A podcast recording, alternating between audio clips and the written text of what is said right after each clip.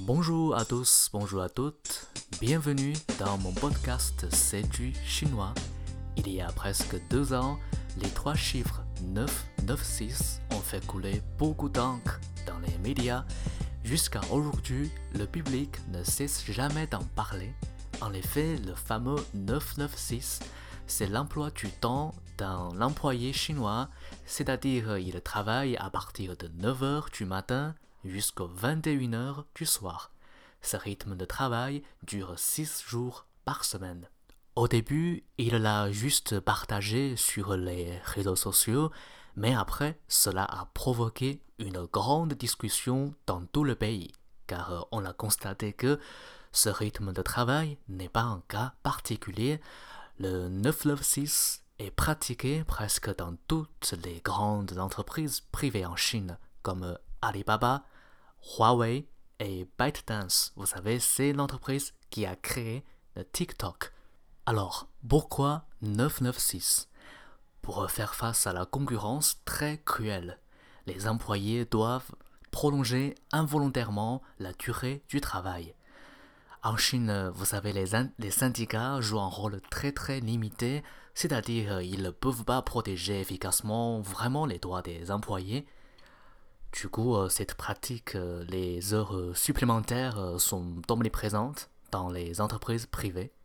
Pour les employés, ils se trouvent dans une situation un peu compliquée, passive, comment dire. D'un côté, ils ont peur de la perte de leur travail, c'est la raison pour laquelle ils acceptent de travailler en 996, bon gré, mal gré. Voilà. D'un autre côté, ils ont besoin de cette façon de travailler pour accumuler de l'expérience, par exemple, qui leur permettra de monter en grade. Du coup, leur logique est « parce que les autres travaillent beaucoup, je dois travailler plus dur qu'eux en évitant d'être retardataire ». Pour les employeurs, ils sont tous contents, entre guillemets, de voir cette situation. Ils mettent de plus en plus haut les critères pour que la concurrence soit plus intense. Les employeurs comprennent bien une chose implicite. Chaque année, en Chine, il y a environ 8 millions de diplômés sortant de l'université.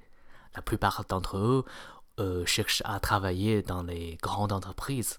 Voilà, du coup, en Chine, on ne manque pas des étudiants intelligents. Autrement dit, embaucher quelqu'un, c'est très facile.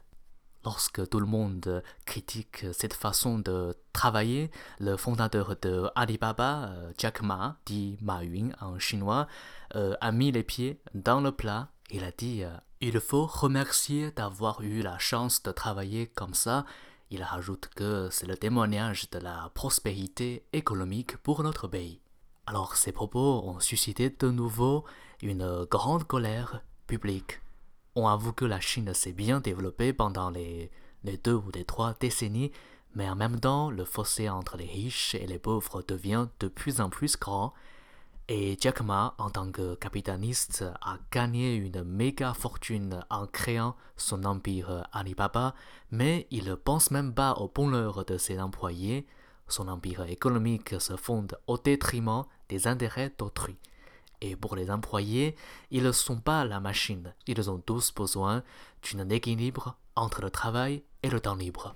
Quelques jours après, il a supprimé ses propos en expliquant qu'il a mal expliqué. C'est le malentendu. Sachant que, avant, le nom de Jack Ma représente une belle histoire, voire un rêve américain, c'est-à-dire un homme ordinaire, sans avoir une famille riche, sans avoir une bonne éducation, est devenu l'homme le plus riche en Chine. Et à partir de ce moment-là, il est tombé de son piédestal. Il y a une semaine, j'ai vu les infos, le gouvernement chinois a promulgué une loi en interdisant de travailler en 996 dans tous les secteurs économiques. Mais franchement, je pense qu'il est plus important de renforcer l'influence des syndicats en Chine. Sinon, pour la plupart des travailleurs, on n'a même pas la possibilité de négocier avec les manias. Donc j'en suis quand même dubitatif. Et voilà, c'est notre épisode aujourd'hui. Je vous souhaite une bonne journée ou soirée. C'est du chinois, on se voit à très bientôt. Ciao.